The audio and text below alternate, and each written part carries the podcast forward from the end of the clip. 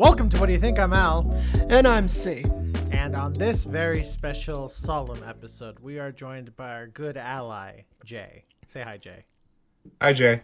it's good to have you this, back, Jay. This is this is a serious, solemn occasion. We we gotta treat Yes. it with the respect and stuff it deserves. So Yes. I, I just gotta say, guys, guys, fuck white people. Am I right? White people suck. We're we're really um we we've got a lot of work to do. No, no, but, but, but but in all Not, seriousness, no, no, no, not a lot of work. Just a lot more apologizing. yeah. So, uh, so, Every year there's a new movie about what we did. It's like, well, shit. I didn't even know about this one. yeah. fuck. Look, I, I love how I, this- that's not even meant as a joke. Like I didn't really know. I love how this movie even references the other big thing that everyone forgot that white people did in Oklahoma, the Tulsa riots, which got came back to the public consciousness with um, that uh, that Watchmen TV show from HBO, if I'm not mistaken. It was the Watchmen, yeah. Yeah, yeah, yeah. Okay. Uh, but folks, we were actually talking about Martin Scorsese's newest pic, newest picture, an epic of sorts. No, not of sorts. It is an epic. Uh, Killers of the Flower Moon. Uh, his what is it? Three and a half hours? Three hours forty five minutes? How Three and a half this three and a half hours. God. It's three and a half hours long, which is why we struggled to find a show. We tried to see this together and then gave up because um, the show times were so limiting, and we you can't start this at a 10 p.m. showing. You just can't do that. Not with 30 minutes of trailers and three and then a three and a half hour Yeah, movie. I went to the 10 a.m. showing, uh, and I was like, "That's like the earliest matinee." And by the time I got out, it was like, it was like almost 3 p.m. Wait, what? 10 a.m. It was almost three.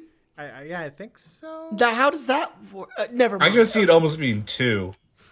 yeah. I mean, how many trailers did you have? It was 30 minutes of trailers. So 11, 12, 1. Okay, almost. It can be two, two ish. Yeah, I guess. Yeah. But uh, but yeah, uh, Yeah. flowers, flowers, or Killers of the Flower Moon. Uh, la, la, la. Killers of the Flower Moon. Uh, this again, you know, it's it's really interesting. Um, kind of, kind of going a little broad here.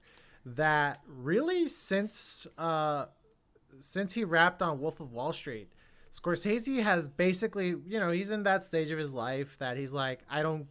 While he's not doing a Tarantino, being like, oh, I'm I'm old, so I need to retire. He's pretty much admitted that he's going to keep going up until the inevitable. Up mm-hmm. until he goes, he goes to the big good Goodfellas in the sky.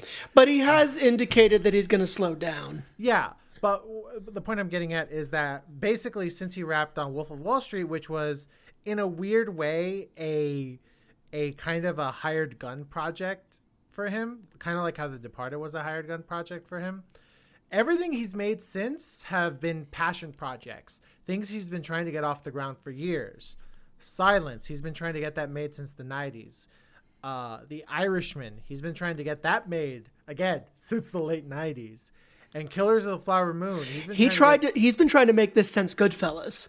really Yes, he's been trying to make Killers of the Flower Moon for a long time. In fact, his movie. Uh, I've never seen this one movie of his, but I think it's called Kundun. Is that what it's called? yeah So he admitted in an interview recently that a lot of the shots he did for Kundun are some of the shots he had planned for Killers of the Flower Moon at the time. And you see a few, there's a reference to it in the opening shot because the opening shots of Killers of the Flower Moon and Kundun are very similar. So Very so- similar, apparently. So so basically, everything since uh, everything since Wolf of Wall Street has been the movies he's wanted to make since Kundun. So, I guess. I guess. um, but no, that that, that kind of brings up an interesting an interesting thing is this stage of Scorsese's career where he's only doing the things that really really mean a lot to him. Basically, no more no more like uh, director for hire projects for him. Uh, not and no more like um, no, no more anything that he's not like all in on. Like, how, how have you guys seen this new era of Scor- of Scorsese's career? Uh, Jay, you're our guest, so you you go first. Uh, well, he's definitely making them a lot longer. Um, and it's honestly reminding me a little bit of prequel uh, George Lucas, where you know he's the executive producer and he's got all the control, and this is something he's been wanting to make for you know a decade or so, and and there's not enough people telling him no. Uh, I'll get into that more later, but I think I don't know how you guys feel about the Irishman, but I hated the Irishman. I was bored. I was not impressed by any of the de aging effects that they tried to do with it. Um, and I have more to say about how old his actors are for this one too. I just, um, so I think I mean good for him for getting to a point in his career where he can make his passion projects, um, and you know get the funding for those like he has, which is you know not a lot of people get that. So you know, congrats to that. But at the same time, I think he's a little in over his head at times. So I I want him to check himself a little bit with these, but at the same time, like this is a pretty impressive point to get to in your career. I something something you mentioned that I, I'm not pushing back, but I just wanted to kind of kind of comment on something you said. The reason the re uh, is so of these three movies, only Silence was made in the traditional like.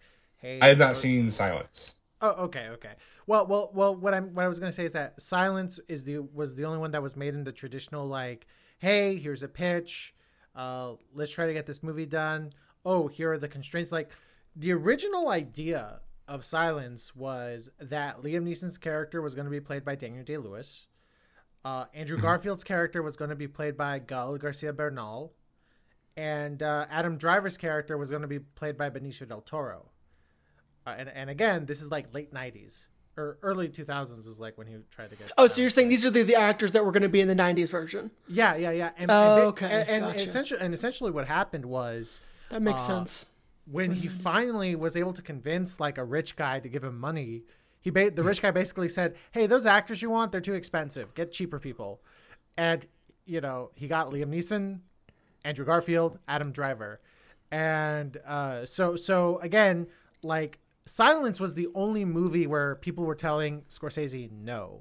And it's interesting that Jay brought this up because to me, and let I'm I'm saying this because it's still true to me, but I'm not I'm not trying to make it like a, a comment on the quality of Killers of the Flower Moon. But Silence of the three is still my my my preferred one, still my favorite. Uh, Silence really affected me personally, so it's still my favorite. Uh, but then The Irishman, it was done by Netflix, a streaming service. Killers of the Flower Moon, bankrolled by Apple, who also has a streaming service. And in these two, we have we have film projects where there was no no. Oh, you want to cast Robert De Niro, Al Pacino, and Joe Pesci, even though they're 30 years older than when you originally envisioned them in these roles? Sure. Cast them. Oh, you you want to um you want to spend how much money on experimental de-aging where so the re- folks the reason the de-aging is so bad and it's kind of an open secret if you follow any post post production uh, forums or gatherings of people who work in post is that Scorsese did not want trackers on his actors' faces. And folks, for those that don't know, if you're trying to do like CGI on a human face, Any kind of kinda- visual effects, really. Yeah. yeah, you need trackers. And Scorsese was very much like, no, that gets in the way of the performance. I don't want that. So basically, Then the, it's not going to work. Did you not watch a Marvel movie? No, we, we know that. We know the answer to that. Yeah. Um. So he pretty much demanded like a whole new way of of doing this de aging process. That, I mean, the results speak for themselves.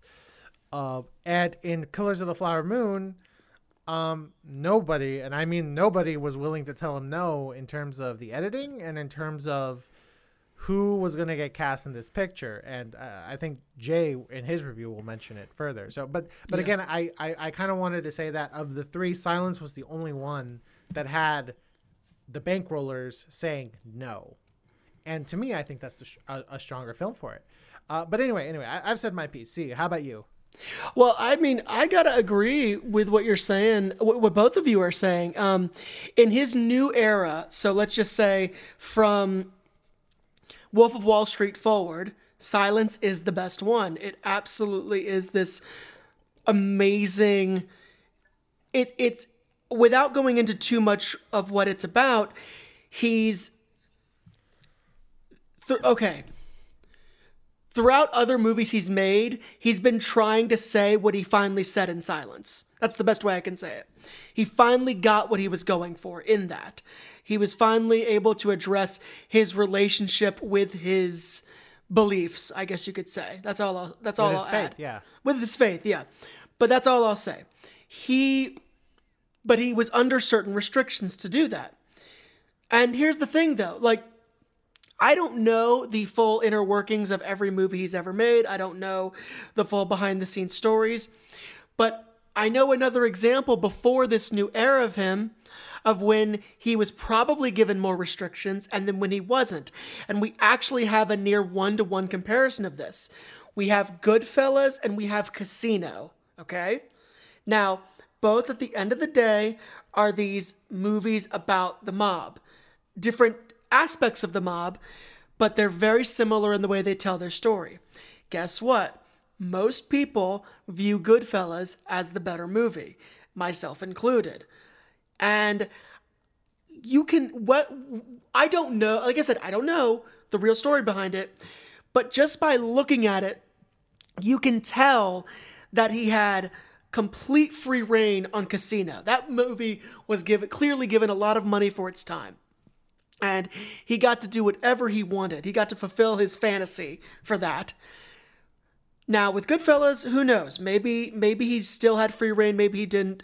But we see there is history to when Scorsese, and this is and he's not the only director like this, but Scorsese is a great example of it where you when you give him whatever he wants, he's like a, a, a kid in a candy store. He'll really do whatever he wants. But you know, when you give him the slightest restraint, turns out he very creatively, potentially creatively, is able to get around it and ends up making something really incredible. I feel like that's what we're saying here, and I'm saying there's previous evidence to that.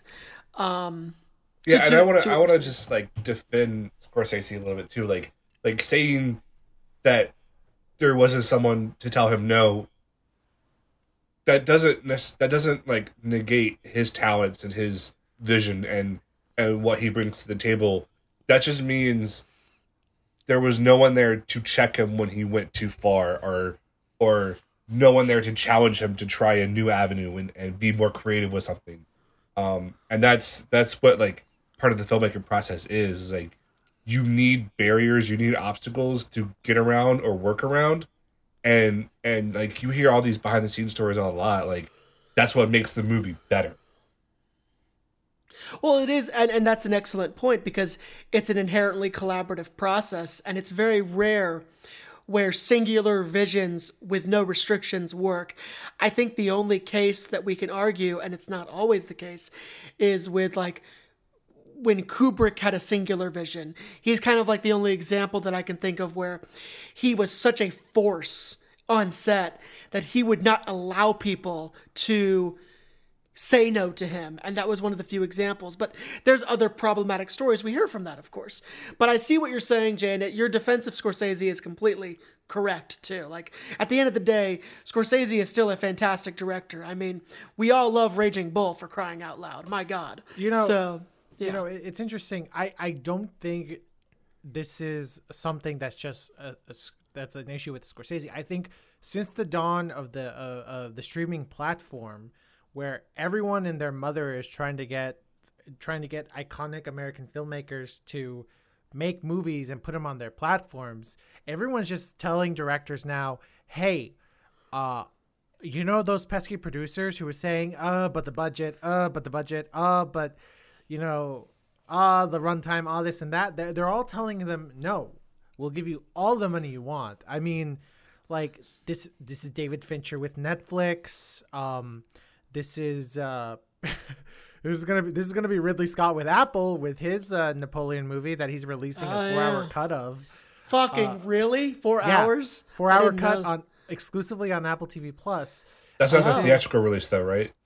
No, no, it's not the theatrical release. No. Well, damn, now I don't know which one to pick. Because, well, that's a story for a different time with Ridley and his cuts. And but director's anyway, cuts. And, yeah. no, but, a different but, story. but but here's the funny thing with Ridley Scott, you're always like the director's cut is usually the superior cut. But who knows? Who know? Four hours is a bit mm. much, but who knows? Yeah. Li- literally, the what I've been hearing is that it's Ridley Scott going like, "Oh my God, Joaquin Phoenix is a great actor. Let's keep all his scenes." But anyway, oh, God. but, But he's all- worked with Walk. All right, fine, whatever. Well, that's this isn't about Ridley. We'll get to that episode, folks. I promise. This is um this is also the Russo brothers with Netflix and Apple TV. They they kind of have deals with both. This is um uh, who does who does Max have like wrapped around their little finger? Um well, Max is Warner Brothers, too. yeah, yeah, but I'm trying to remember like well, basically basically now everyone's saying like hey, we're going to give these directors an unlimited amount of budget and do, do whatever money. do whatever you want. And what have we been noticing is that it's it's everyone's indulging. Everyone's doing indulgences. It's not just scorsese. Scorsese is just the highest profile because you know he's martin freaking scorsese. In and this isn't this isn't because actually this is a director who really hasn't been doing a lot of streaming, but in his way, and we've talked about this in the um, Fabelman's episode, but in his way, Spielberg indulges, but in a very in a very Spielberg way. He doesn't indulge like other directors do. But but Spiel- he does his own thing. Spielberg can indulge because up until recently he was like always a box office draw. And, and you know what's interesting? You know who hasn't indulged, even though, well, they don't do the streaming thing and they've always come under budget. Uh, oh, I was also gonna say Michael Bay indulged in in when he was with Netflix for a time. Also, Steven Soderbergh has been making a ton of movies on streaming services too. Yeah, he but- just makes whatever he wants. yeah, but Steven Soderbergh has always made whatever he wanted. This is true. Anyways, what were we gonna say? Sorry. I, I was gonna say like even though he hates streaming, studios still give him all the money. Nolan does not overindulge like as much as everyone else does. this is uh, true. I I think that's probably more to do with the fact that the way he films, he just really can't. Uh, he as you know he's he's so dead set on doing everything in camera that like whatever he wants to do that's insane probably gets grounded by the fact of like can a camera do this? I don't know. But his Um, scripts are also like straight to the point and and very like he sticks to a script very strictly. Yes, he too. does. He does because folks and folks for those that don't know, not only is Nolan one of the best filmmakers of his generation, he's him and his wife are damn good producing tre- duo in the sense of like they their pre-production is so meticulous that there has not been a Nolan movie that has come in over budget. In fact, they've all come in under budget. Damn. All of. They Yeah. even made back profit for Interstellar with the cornfield. Yes. yes. Oh, I know this story. I knew. Yes, this I yeah. knew. So for those who don't know, in the cornfield in Interstellar, he they grew that farm themselves and then sold the farm and the corn and made money back for the budget of the film. So That's And, insane. and, you know, as as we were talking about Nolan, I just remembered another filmmaker who's been given a ton of money by a streaming service again, Netflix, and Mm-hmm. I'm kind of terrified to see what their indulgence looks like, and that's Zack Snyder oh God. God. with his re- with his Well, Rebel Moon duology. Rebel Moon. Jeez, duology. I didn't know it was a duology. Yeah. Fuck. Well, he already had that zombie one, right? With with Batista. Yeah, and here's what here's the thing about the zombie one was that I was like, okay, so Zack Snyder indulges by using old uh old like prime lenses from the 50s. Okay, that's it's weird, but it's not terrible. It looks neat. Um, sort of. and and uh and then like I saw the trailer for Rebel Moon that has like all the worst impulses of Zack Snyder, and I was like, oh oh no, this is his Netflix movie. Th- this mm-hmm. one is the is the one where you're like, oh, that's definitely Zack Snyder, because no one told him no. Yeah, that that really. And I love when he's like, "This was my idea for Star Wars," and I'm like, "Jesus Christ!" Oh, like, I'm almost I'm almost glad it's this instead of whatever he's gonna do for Star Wars. I I love I love how like when the when it leaked that he was pitching a Seven Samurai type movie to Lucasfilm, that he was like, no no no, that's stupid. I I'd never do that. And then like when the trailer for Rebel Moon comes out, he It's goes like, like, you wanna you wanna walk that back? no, he he basically was like, yeah, but you know. you know, we always have to deny, deny, deny when it comes to Lucasfilm. And I was like, I can see why this didn't move forward. Like, you can say a lot of things about Kathleen Kennedy. she could see like a, uh, I, I guess, I guess she can see a definite obvious mess. Um, Well, look, she's a great producer. That's all we'll say about that. yeah. Um, Uh, so right, kind of going back to Scorsese before we go into our before we watch the trailer and go into the review proper, I, I just have a ki- quick question. What are your favorite Scorsese movies? Jay, you're our guest, so you go first. Um, I don't think I've seen a whole lot of them. Um, I I, I tell Steve this all the time.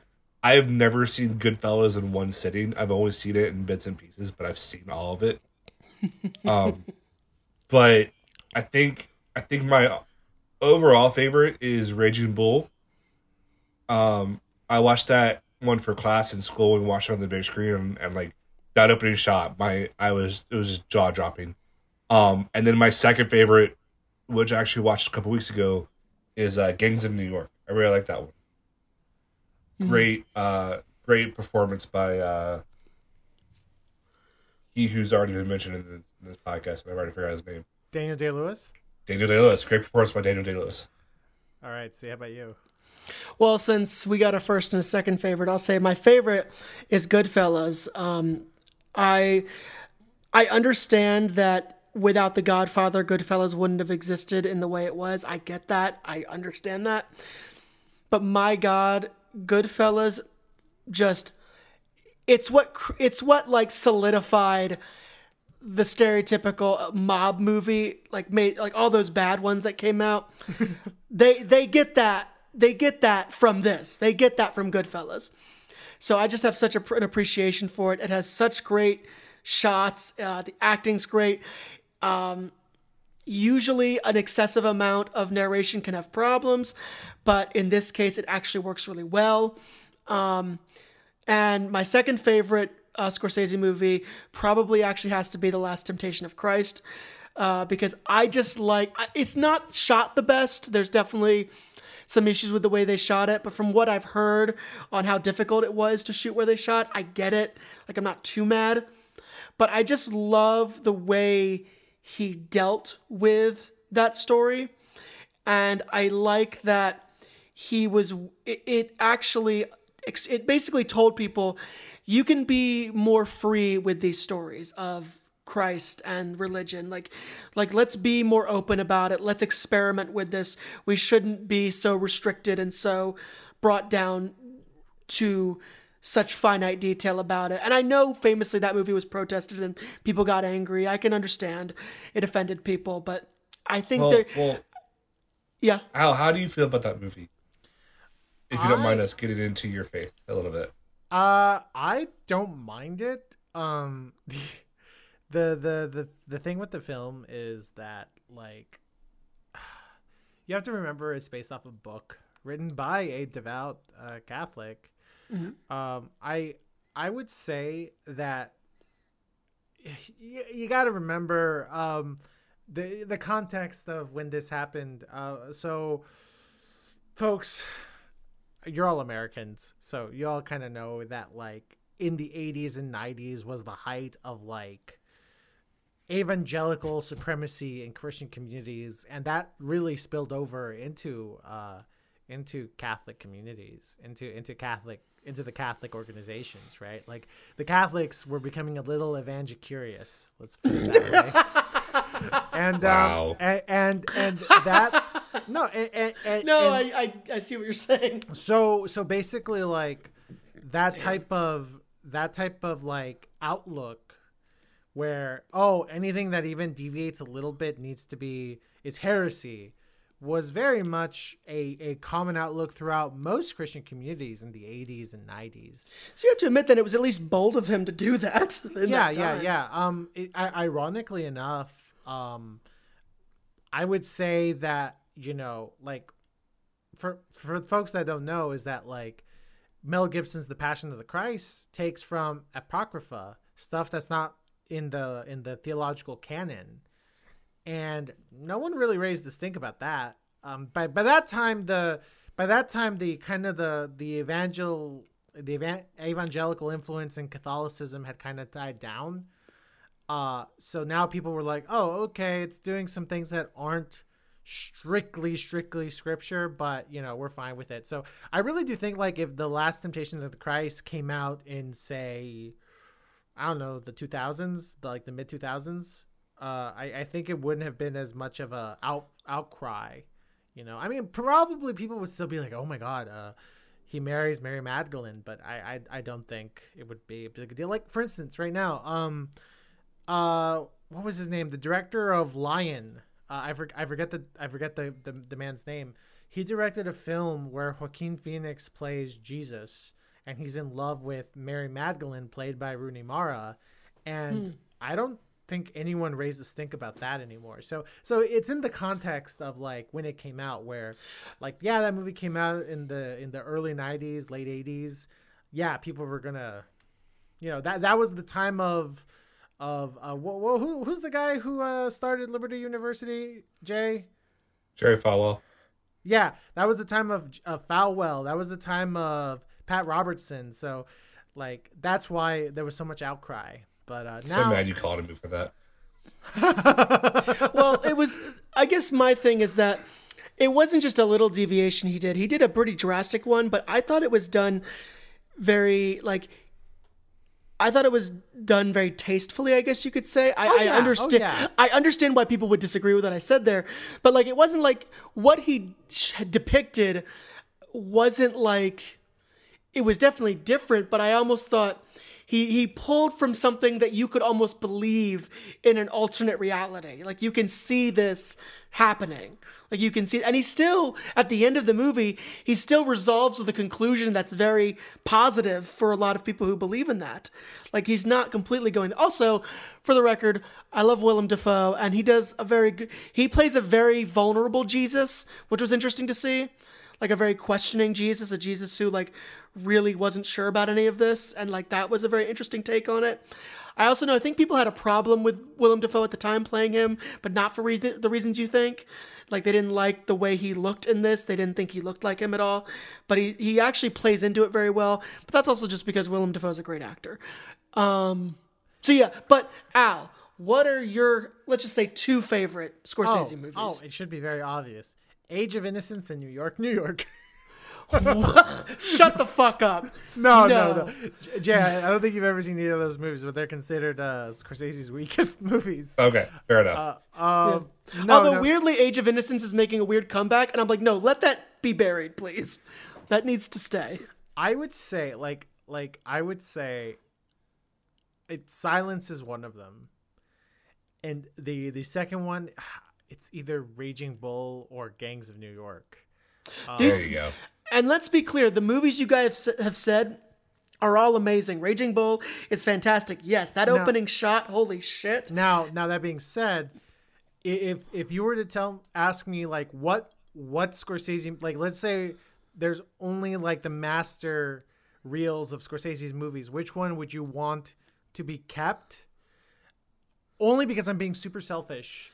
Oh, between the um, two we just said. No, no, no, no, no. So my I, Of I- any of I've- them? Of, of all his films, the ones like it's not like in my top two, but it's a movie that really means a lot to me that I would want preserved. Is uh, Taxi Driver, and the reason for that was because, and uh, you guys are gonna judge my dad.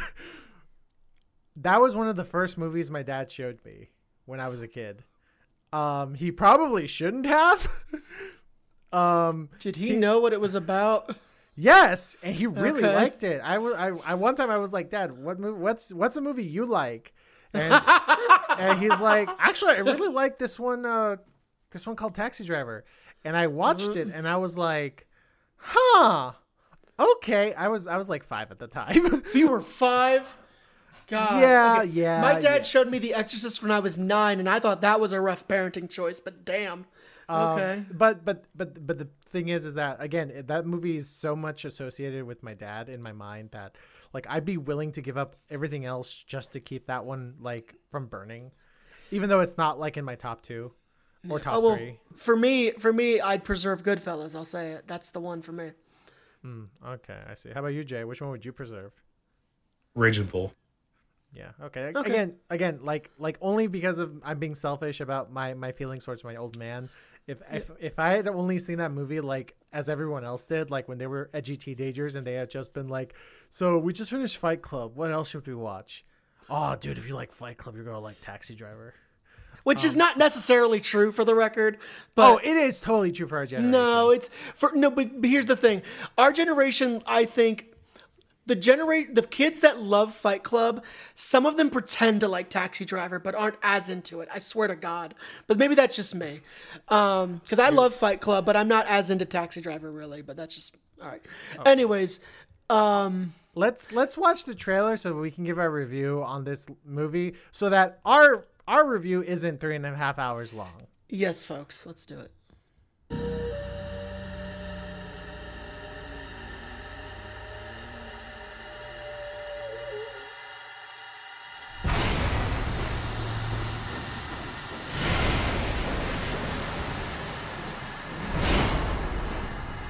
Osage took their name from Missouri and Osage rivers.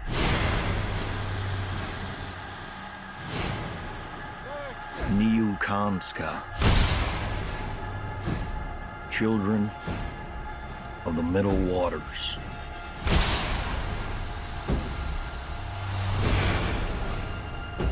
Move, said the great white father. There are many, so many hungry wolves. Can you find the wolves in this picture?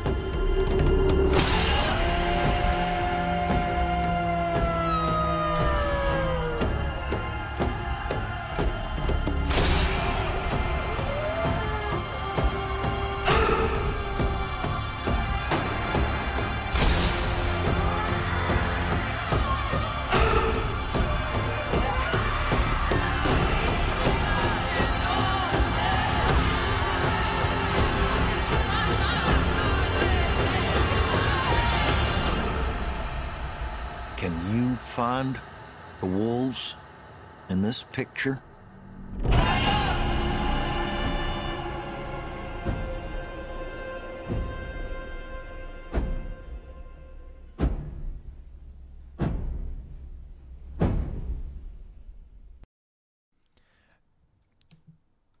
So I really wanted to show the teaser trailer because I think that really captures the mood of the film much better than the the at or than the full trailers. I don't know what you guys think. Um, I, I think, and we'll get into this a little later. I think this trailer does best depict the the mood that they are trying to convey, and mostly do. Um, so I do think for that reason, this was the best one to pick in that sense. This is what they're trying to, I, this is what the movie's trying to convey. Yeah, I'll agree with that. Okay, cool, cool, cool. How about you, Jay? Any thoughts? Uh, I mean, I can't remember the other trailer, even though I watched it a dozen times. But I mean, uh, the trailer does do it. This trailer does do a good job of conveying the tone of the movie. So I mean, whichever you felt nec- that you needed to show works for me. Okay, um, so let me just give a quick like rundown of the film, and Jay, I'm gonna ask you to give your opening thoughts on the film.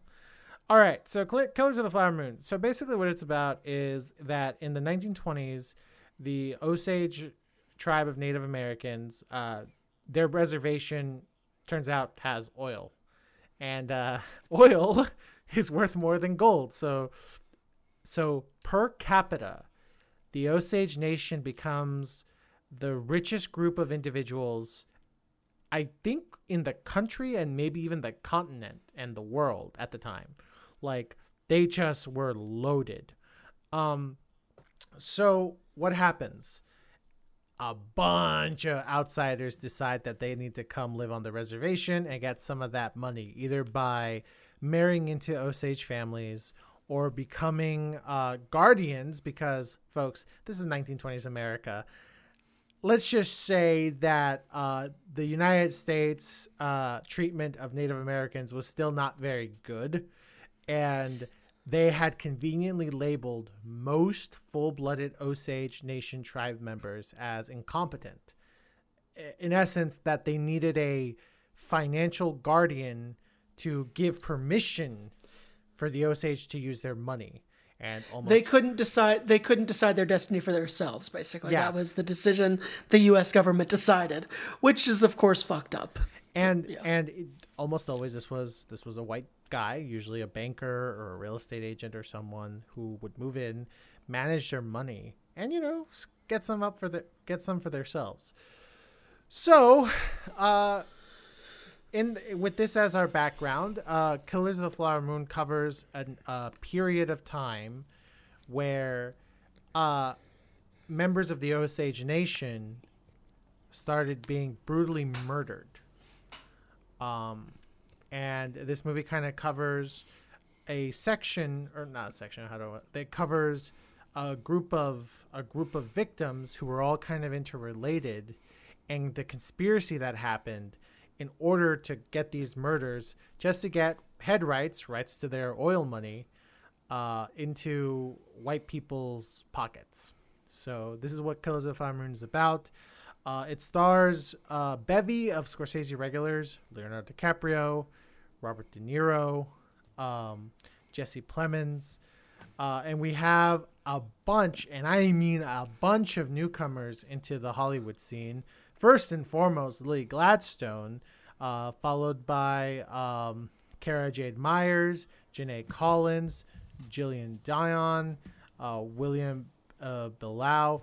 Uh, they're all basically playing a big extended family of Osage Nation members. Uh, we have famous uh, char- Native American character actress Tantoo Cardinal. Uh, for those that don't remember, she was in Dances with the Wolves. Uh, she was in a few other movies that took place in the Wild West in the 90s, Legends of the Fall. And I remember her from an amazing movie called Wind River, where she plays Yes. the, the grandmother of a victim, of the victim in Wind River. So she's in this movie too. We also have Brendan Fraser, uh, Louis Can- Cancel Cancelmi, who is basically the guy with the chiseled jaw. if you guys don't remember who he was. Um, but uh, in regards to the newcomers, uh, have you guys heard the various stories of like where they were in their lives before they got the call that they were cast in this? No, Uh, uh, I have that. I know that Lily Gladstone has been in some other stuff. Like she's in, uh, see Reservation Dogs. She's in Billions. She's did a lot of TV and stuff. Yeah. Well, actually, so she got on she got on Reservation Dogs because she got cast in Killers of the Flower Moon. Killers of the Flower Moon started shooting, I believe, in 2021, and she appeared on Reservation Dogs starting in 2022. Gotcha. Um, but Billy, she was in Billions before she was in Killers of the Flower Moon, and Billions was kind of like the last thing she was able to get work on, and she was considering to retire and become an acting coach. Um, one of the one of the actresses who thank played, God she didn't. one of the actresses who played like her character one of her character sisters was literally like gearing up to go back to school to learn how to code uh, because she she just wasn't getting any work. Like she was expected to get like work in commercials. She wasn't getting anything. And literally getting the call for this movie changed all their lives. Like really Well, yeah, I think in a lot of still to this day in Hollywood, it's hard enough for up and coming actors to get any work, let alone uh, Native American actors. It's even more difficult. Um, the the roles that they're that directors are willing to give them often, not always, but often, you know, it's very limited. So it's very difficult yeah, uh, in yeah. a lot of ways. um so so jay the floor is yours what's your review what's your verdict Um, hmm. this so this movie, this film, this picture, this is. If I were to put it into one sentence, I would say that this is a masterpiece that is lost within itself. Um, I think this is expert directing, expert acting, expert cinematography, expert everything except for the editing. Um, when I watched this, I had issues with the pacing, and I had issues keeping track of everything going on and who was who and and all that. So so I think if there was ever a shorter version of this or a different edit of this, I would want a little bit more clarity on some things and and stuff like that. Um, but all in all, like this is still a phenomenal movie. Um, probably one of the best of the year. Probably will get a lot of attention in award season. Um, I, I told you guys right after I saw it, like Lily Gladstone, I, I is my pick for best actress right now. Um, I kind of wish we didn't know how involved Leonardo DiCaprio's character was in all of it until the end. I kind of wish that was more of a mystery, um, which would have kept me more engaged, which would have uh, maybe helped the pace, maybe uh, help, you know, keep things interesting.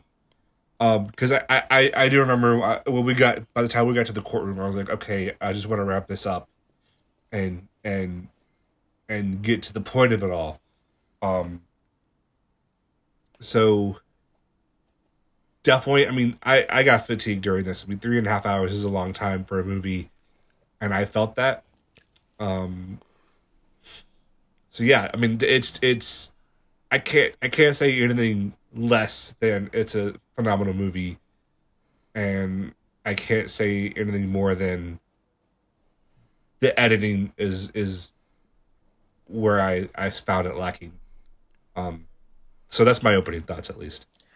Those are some harsh rewards for what is considered one of the greatest living editors, Thelma Schoonmaker.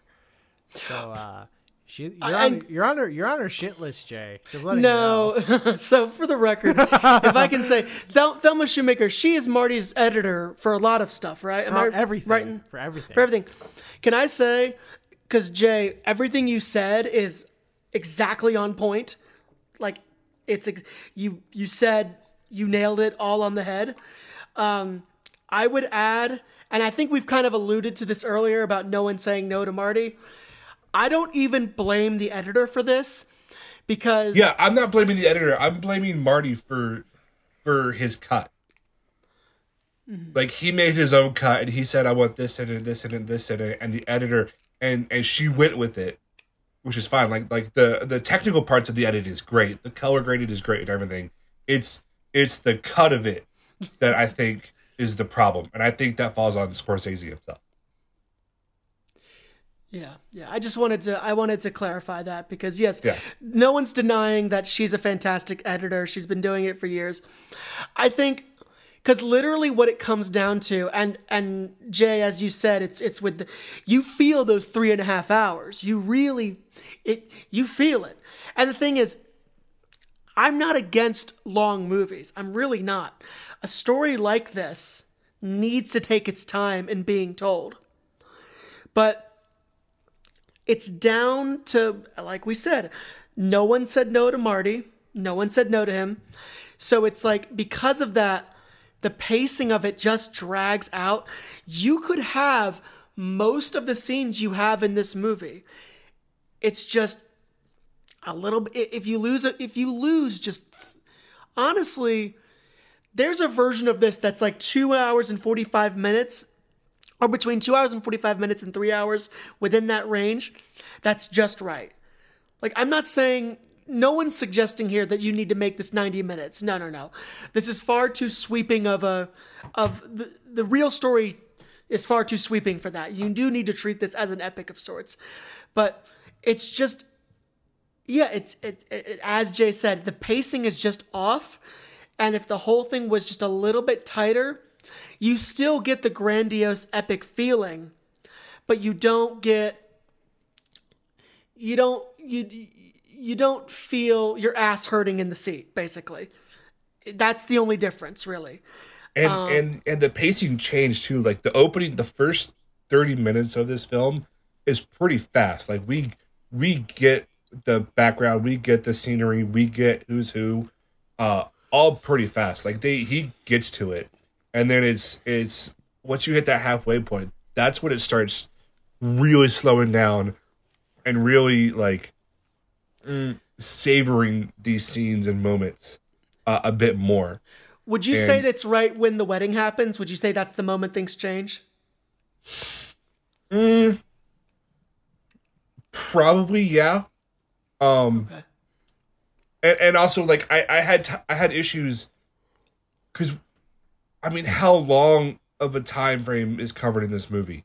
Because he meets her, he marries her, they have a kid, and this kid becomes a toddler before the you know before things happen, and it and like I I struggle with that because there's a really great acting moment from Leo in in the jail cell, and I felt for him, but like I didn't feel for the moment because what he's reacting to is something that was barely in this at all. You know, if you know what I'm talking about.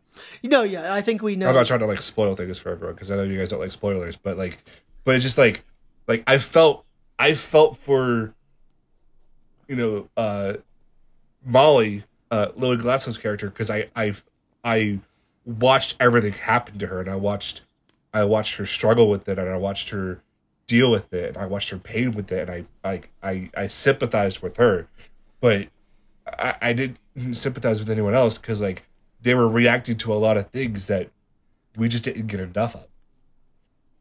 And that also hurt too. Hmm.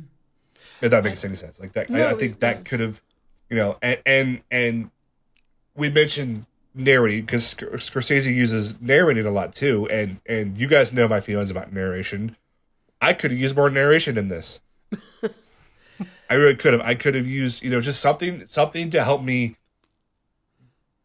get a hold of where I was, when I was, and what it was. Like just just because I was kind of lost at points myself. Yeah. No, I think I think you're right. Like it was interesting. It was almost it was a very weird experience. Uh, okay. I think the first act and the third act of the movie, they're great. They the, the movie finds themselves.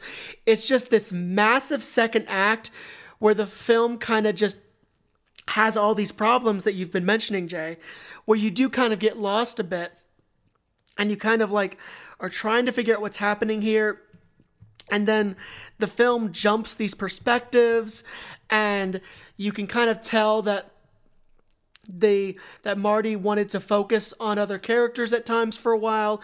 And then it's almost like while he was filming he became very interested in these side characters mul- like multiple side characters. And credit to him maybe it was because the acting was so good because all the acting's amazing in this. Like particularly the um the actor who plays um the brother um lily lily's brother in this he is really good and he plays such a again i don't want to spoil too much but his character there's it's very sad like his character's Oh, that- very sad that- he's not her brother. You mean her her uh, her former husband? her former oh husband. sorry you're right William, See, that's William Belleau. William Belleau. He played uh, the character Henry. and he is he's so good in this he's, so he's really really good and it's like you're i'm watching this happen and i feel for what he's going through because it's rough and it's fucked up. And he's like you're watching this man lose his way and everyone's looking at him and feeling bad for him but they're also also le- while feeling bad they're leading him down this bad path. It's really a sick sad story. Not sick as in sick that was awesome as in like it's genuinely sickening to watch in a sad way.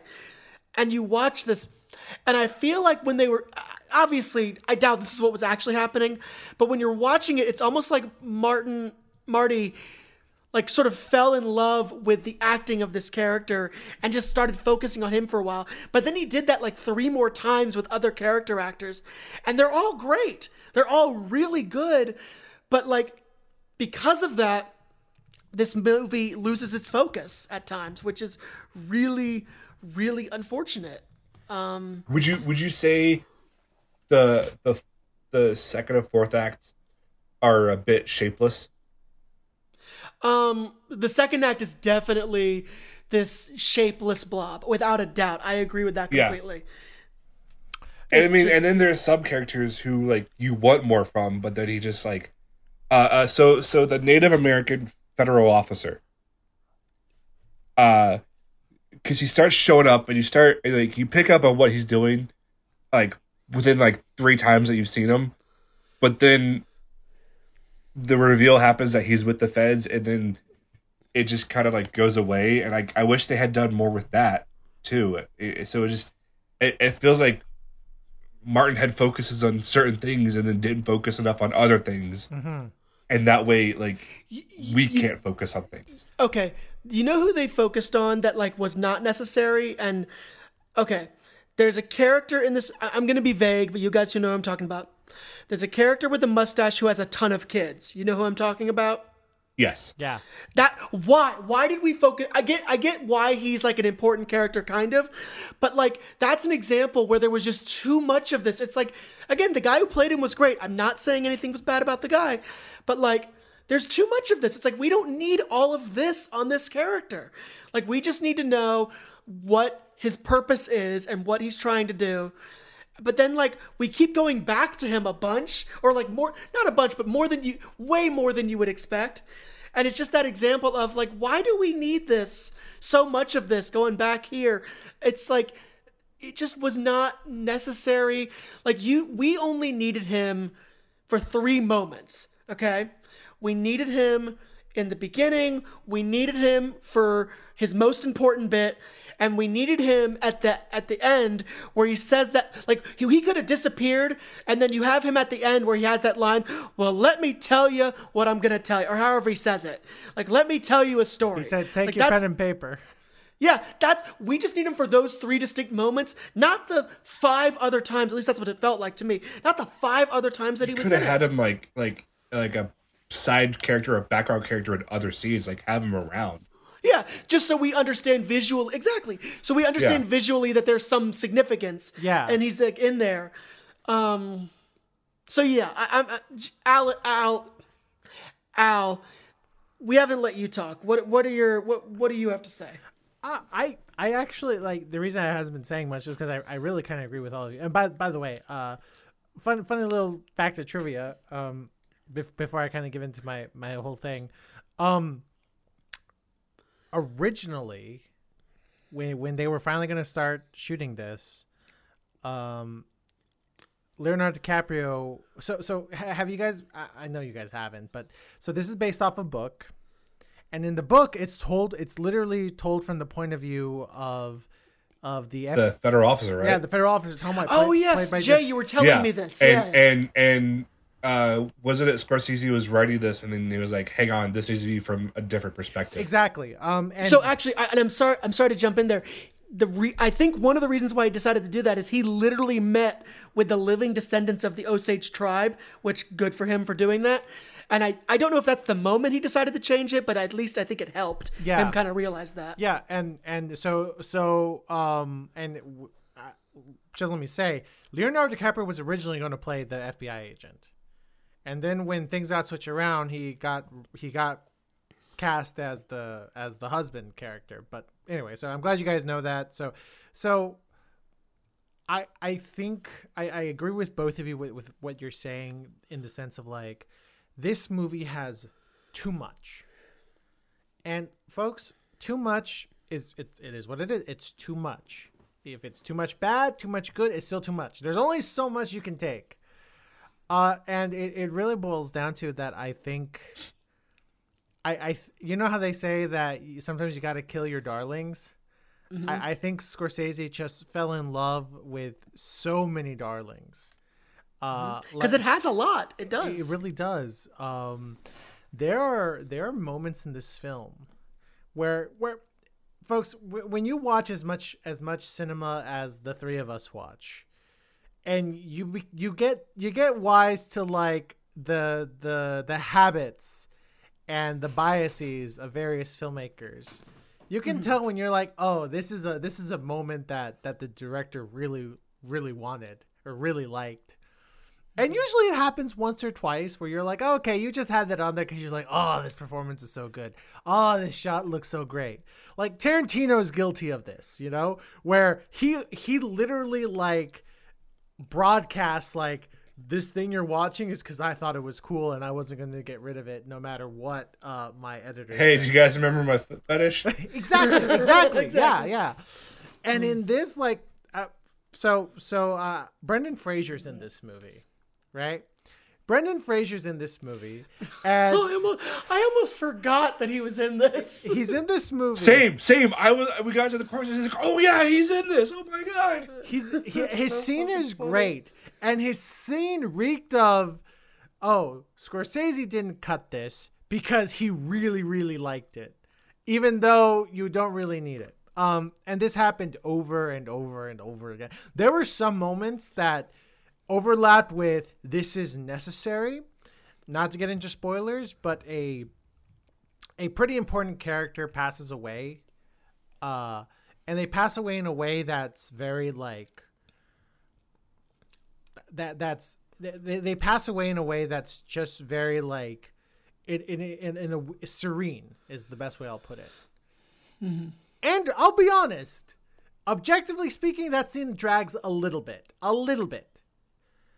But I liked it though. but but the, yeah, it, I wish there was more of that. but it's really really good it's like like just Yeah. thematically it's so good and it's just a relief from everything else we've been watching into that point i was like i did, did this But that also helps because that character's acting is re that the subtlety in that character and that performance of that character is like crazy. Yeah. that's the, it's crazy. yeah good. like like like in a in a in a picture where you're like okay we're cut we're time let's kind of make this thing go for like maybe two or three beats and this kind of breathes like as it, it, turns into a scene proper um i was like this is really really good i just wish that scorsese was able to be like stuff like this is necessary and then there was other stuff like like brendan fraser where you're like okay that's not really necessary oh, there's another scene that I I immediately knew, and I don't know if you guys would agree or disagree. Let's just say it involves a paddle.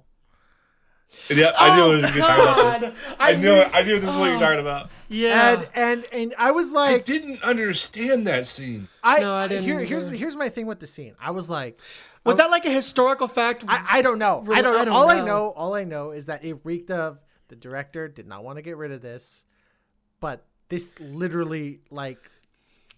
Like, like it's redundant. There was a lot of redundancy here. I'm Oh. watching this and I literally thought in my head, "What in the eyes wide shut? Now- like what now- the fuck?" Now, um, I will say, I will say, like, this movie was going to be long either way because it's literally dealing with, I would say, three to four separate events. Ernest meeting Molly. Uh, the the the murder of the Osage. The investigation, and the trial, which can be one or which would be a, uh, its own two separate things or one big thing, right? So, you're in essence you're kind of telling like three to four stories that need to be that have a beginning, a middle, and an end. Um, so this movie was going to be long, and I really do think you could have made this a a nice two and a half hours if you were like, okay, this focus on this particular side character is kind of unnecessary. Um, this focus on a weird scene is kind of unnecessary, I think we all know the weird scene you're talking about. right? Um, it was cool looking, but I'm like, wh- why? Why do we need this? We- Right. because here's the thing: that scene is already conveyed through performances. We don't need it. exactly. Um, and and really and truly, I, I really just think that Scorsese, because again, this is a passion project. He f- these weren't just his darlings; these were his children. And how can you ask a parent to kill their children? You can't. You can ask them to kill their Yeah, you get a producer to do it for you. Exactly. Or you get a producer who's who's like, "Hey, uh, we need to make money, so fuck you. I'm killing this." But because Apple was like, huh, "Spend all the money you want. We don't give a fuck." Yeah, they don't care. Yeah. You think you think you think Tim Cook gives a shit? no, Tim, Tim Cook's care. just like, "Yes, we took Scorsese from Netflix. Fuck Yeah, pretty pretty much. And Scorsese's like, "Yep, going to Hulu next." Like, you know, you know that's what he's gonna do. And his last movie's gonna be on fucking Peacock. Oh like my- Jesus. Oh God. God, that that would, that would No, it's gonna be on Tubi. He's gonna bring Tubi back. Or Tubi or no no you know that you know that uh, app Freevee he, like that's a, that he does a movie on there for fun Freevee, 'Cause Freevee they- is Amazon Prime. oh I thought that was okay it's Amazon Prime okay. Yeah, uh, they bought it I guess Well, well, uh, so when Amazon bought IMDb, they bought IMDb TV, oh and then, and then they re- renamed it to Freevee or Free. Freevee, Gotcha, okay. Whatever, the, whatever the fuck it was called. yeah Um. Oh, and another bit of trivia. Uh, a ton of those side character actors, like the ones you guys were referring to, they were in. If they weren't in No Country for Old Men, they were in. uh, Um. The, there will be blood no, no, no. Uh, well, yes, actually, uh, they were also. Shocker. They were also. Fucking shocker. They were also in True Grit. shocker again Uh, because fucking all, shocker all were shot in parts of Oklahoma. And uh, if they weren't character actors who were in that movies, they were country music stars. Well, I know the uh, the guy from the famous gas station scene in No Country for Old Men. He plays. Um, He actually has The a one pretty of- sizable role.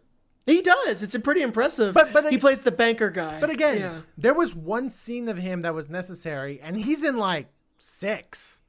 Well, yeah, that was uh, that's what we're saying here. So Two many- scenes, maybe, maybe, maybe the first one and then the one where, where he tells uh, De Niro he's overstepping himself. Yeah, actually, that's a good. Yeah, Uh, oh, that's great, Yeah. great, great, uh, great transition. The acting, please open the floors on on you, the acting. What do you guys think of the acting? I think we've I kind thought the acting was brilliant. yeah. I mean, it it's, I mean, Marty definitely got what he wanted, and they definitely put themselves into these characters. Um, my my only beef is, is that Leonardo DiCaprio is about twenty years older than his character. Yeah, yeah, that's um, that, that that that's another thing that. So not only is Leonardo DiCaprio twenty years older than his character, Robert De Niro is forty years older than his character. Jesus. The only one who was Yeah. was Lily. Lily Lily was is, Accurate uh, age. Lily and, is four years younger than her character. yeah, Oh. Lily's four years younger than her character, and Jesse Plemons was like maybe two, three years older. Didn't matter. Yeah, but like it's just it's just like like this is this is where we're coming to where I was talking about the de aging stuff of previous films. Like it's just it because it it's tough because one, no one's telling Marty no, but two, these actors are such big name draws anyways, so no one would tell him no anyways. Mm-hmm. It's just it's just the trouble with this new era with this era of, of Scorsese is he's using the actors he likes to work with, which great, but he's he's not really giving them characters that they should be playing as far as like age and, and stuff like that. No, you're you're You know, that's that's what takes you out of the Irishman and that that partially takes me out of Killers of the Flower Moon. Yeah, because a big a big thing, a big so in the book, a big red flag in regards to the relationship between Ernest and Molly is that Molly is like 7 years older than Ernest. And and the, the cop or the FBI agent Tom White, he's like you're like a young guy. Yeah, they kept calling him boy. Yeah. Yeah, and you don't buy it. No, You're well, like, well, what? well, in the and it's just like I'm sorry, he's just he comes into the movie as a veteran of World War One, and there's no way someone would have been in that war at his age and wasn't an officer. yeah. But Ernest was a cook. It's just like it's just like it it it took me out. No, and and the thing is, it takes a it takes away a big element in the book from the book, which was like, which was like the FBI agent goes like, "You're a pretty young guy. Why were why why did you marry like a like an older an older Native American woman, an older Osage woman? That's kind of suspicious, right?" And and you, you, I mean, you look at you look at Lily Gladstone and Robert De Niro, and li- listen, Robert De Niro, unfortunately, like, listen, he always had that like kind of youthful baby face, but now he's cursed with like the baby face features and just a bunch of wrinkles and a receding hairline. For the record, Robert De Niro is very good in this. For the record, Oh, well, I, but- I was gonna, Yeah. I, was- I was gonna get to that. So, so um, in regards to the performances, now that I've said my piece about like ages don't match up, and uh, Leonardo DiCaprio now looks like a wrinkled baby. I I have I have to say, I have to say, Robert De Niro gives one of the most despicable. Like like he gives an amazing performance to one of the most despicable human beings I've ever had the displeasure to see on a screen. I literally every time he was on screen talking about the grand conspiracy that they were all involved in, I had never felt such a more visceral hatred for a fic- well, not a fictional character, a historical character in a fictional portrayal where by the time the movie ended, I just kept thinking to myself like like why did no one shoot the man like in the face repeatedly over and over again? I hated him that much. And and honestly, honestly, I got to say that's a testament to the absolute acting genius that is Robert De Niro. Listen, guys, I know we we've all seen Meet the Fockers. We've all seen we, have all we've all seen uh, wh- wh- what's the movie called? Bad Grandpa. A dirty grandpa. Dirty Grandpa. We've we've all se- we, we've all seen like the shitty things he's been in since like since he's decided to. We've just- seen analyze that the sequel to analyze this. God. He, he can afford to be those movies and have fun with it. Hmm. but but but you kind of forgot like because of those like bad movies you kind of forgot that like at one point in time robert de niro was considered the greatest actor in the world just like how people forgot that like robert downey jr was one of the best actors of his generation because of the mcu up until you watched oppenheimer and you were like oh yeah at, Oh, yeah. at one point in time, people were calling you the American Daniel Day Lewis. Oh, Mm-hmm. right. And then meth was hell of a drug. Was it meth? It was uh, heroin. What was his drug? Heroin was heroin hell, and cocaine. heroin and cocaine. Oh, what a one-two punch on that. Speedballs. Oh, okay, speedballs. Um, and, and and honestly, I was just so impressed because I, I thought to myself like, you know, after I saw Oppenheimer, I was like, our our RDJ has it locked down. He has it locked. Who's gonna steal Best Supporting Actor? no, no, him? he still and he still has it. I I think. I, But that's I think Robert. De, I think old Bob De Niro is gonna be like, I need another Oscar. I need another Oscar. Nah, I'm 80. I, I want to be. Would he be the oldest Best Supporting Actor? winner? I don't know. I don't know. But Did for that the just happen recently in the last? it year did so? with it Christopher keeps, Plummer. It keeps happening. For the record, it, it Yeah, keeps. Christopher Plummer was in his happening. 90, was in his nineties though. Was he? Oh, God, he looks. yes, so he was old. Oh, that's right. Yeah. For uh, all the money in the world. Yep, No, he no, was in his it was 90s. for beginners that he won. No, but then he, but oh, for he, what he won, yes, sorry, what he won for, yes, But he was. but then he became the, Beginner. Or- which he became the oldest Also- nominee again. Also, just shout out RDJ for best comeback in Hollywood ever. So you know, yeah. And for the record, speedballs Rob- happened, but yes, what a great comeback. No, no, no. Great comeback, and I- I'm really glad that people remembered. Like, oh yeah, back in the late '80s, early '90s, everyone was saying like, oh, this guy is gonna be like the like not just a blockbuster star, but just the biggest, just perf- Yeah. like performer. Um, and I, you know Jesse Plemons, he's he's good. He's good. He's good. he plays fine. he plays Jimmy he plays Jesse Plemons. Yeah, he plays like, Jesse. he He doesn't have too much to do, so you know, Yeah, yeah, and which I think is where Jesse Plemons needs to be. Is doesn't need to doesn't have too much to do. But isn't that the best Jesse Plemons? Like I saw a meme where Yeah. someone said like anytime Jesse Plemons shows up in the middle of a movie, you're like, oh, this is going to be good.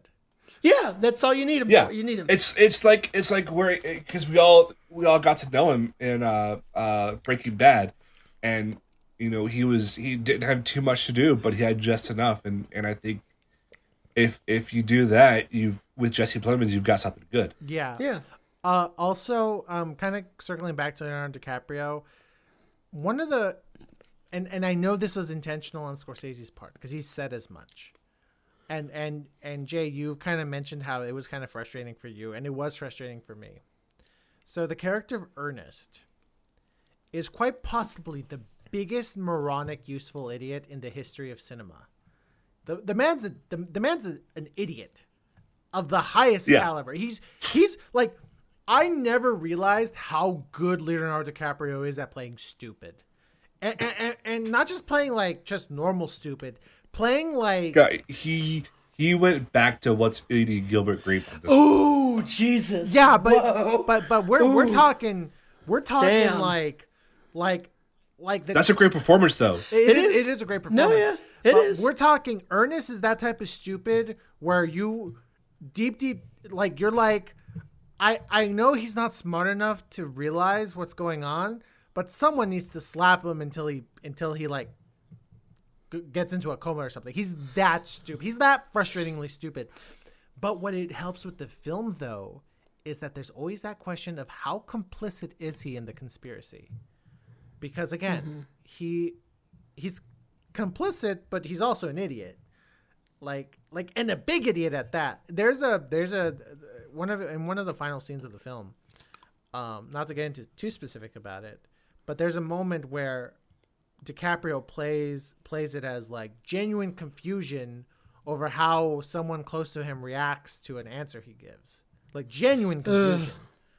Like going like what? What? I I said I did everything right. I did everything that was supposed to be said, and I literally wanted to scream to the screen like, "You idiot! It was so obvious what you needed to say. Oh, you moron! Oh, someone shoot this man! Oh my god!" And that just the strength of like, listen, we make a lot of jokes about Leo DiCaprio, but this really kind of shows another element of his acting repertoire that I I if you had asked me like, do you think Leonardo DiCaprio can play like a good like like just unethical idiot? I'd be like, I don't know, maybe he's good at playing. He's obviously great at playing heroes. He's good at playing anti-heroes. He's good uh, at playing villains. He's good at playing villains. But just playing an idiot who kind of fucks everything up Turns out, yes. turns out also yes. So I, um, sorry, I'm sorry. And if you if we want to wait on this, and this would be a bit of a spoiler situation, but do we want to talk about the ending? let's I think we need to talk about that. let's let's talk about The very ending. Yeah. Yes. We can talk. Yes, We can talk. yes, we can yes. talk about that. Uh, just one one thing I want to mention, and I, I'd like to get, hear your guys' perspective on this too. sure. Lily Gladstone is a revelation. Oh, She 100 is- percent. Yeah. Hundred percent. she by far like has such an incredible presence that as I was watching the movie, it's not it's not common where you're watching a movie and you're like, oh, I'm seeing I'm I'm seeing a, a star being born. Oh, okay. Like like I'm yeah. trying to remember the last time this happened. Have you guys seen the clip of after um after the the lights turn on in the audience at the Cannes Film Festival for um for for this movie and literally they get a camera out and they start focusing on each of the actors and when they get to her the audience fucking goes in fucking sane.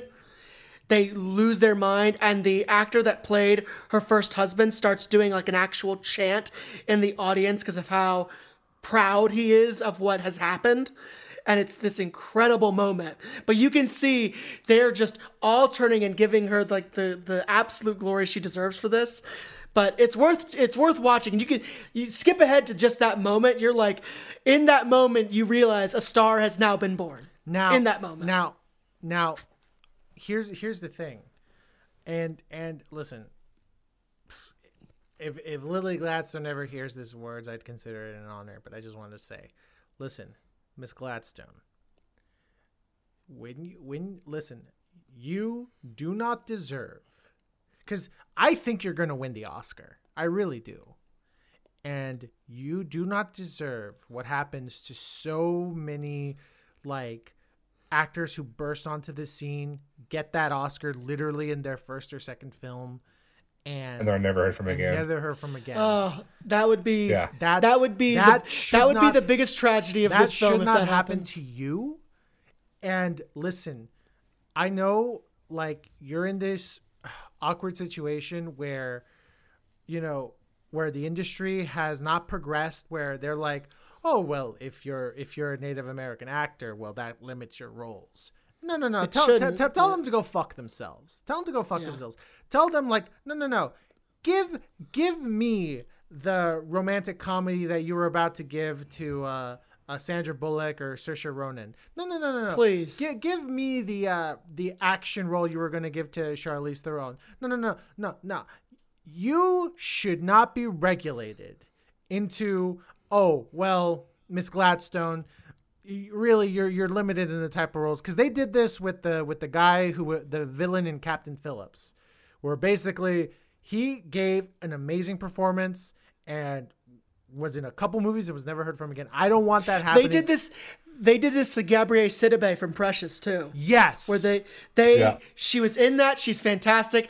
They she gets put in one movie with uh with fucking Eddie Murphy, and then we literally never hear from her again. Oh, and she's in a season of American Horror Story too. But that's the thing. She was in one of the biggest movies of that year. Gets in one of the movie, gets relegated to TV, and then that's it. She's gone. Yeah, no, So that no. that that was fucked up too. Miss like Miss Gladstone, you tell your agent that while you obviously, obviously want to honor your heritage and would be honored to play any role that represents your background, obviously. That that that action movie, right? That Marvel movie, that DC movie, that they're like, oh, well, why would we give it to her? You know, no, no. You tell them, fuck you. I want to read for that. Let the let the director let the director see my my tape. Because go to Nolan and be like, put me in your fucking movie. That would be something to see. Do not- She she could she could give a whatever his next idea is. I have no idea, but she could give a performance that a director like that needs. She absolutely could. do not get regulated into like the the bin of like a trivia question of like who was that obscure actress who won the Oscar in 2024. I don't want that happening to Lily Gladstone because she she has the talent to transcend that. I sincerely believe it. I really, I haven't do. seen a performance in years where she plays falling in love really well because not just falling in love, she's playing a character that can't believe she's falling in love with who she's falling in love with. It's really good. It's so like it's good. really impressive. Like and then that scene and I know that I wish the trailer didn't show this part of the performance, but that moment when she's in the basement and she just screams in anger. That is so. Again, we see it in one of the trailers, so we it kind of gets ruined for us. But that moment where she just fucking loses it, and just maintains that almost roar of anger, is so so fucking intense. I know. that any other actress would have just done this like single tear moment, and she just screams for both in in in sadness and rage because she knows what's happening.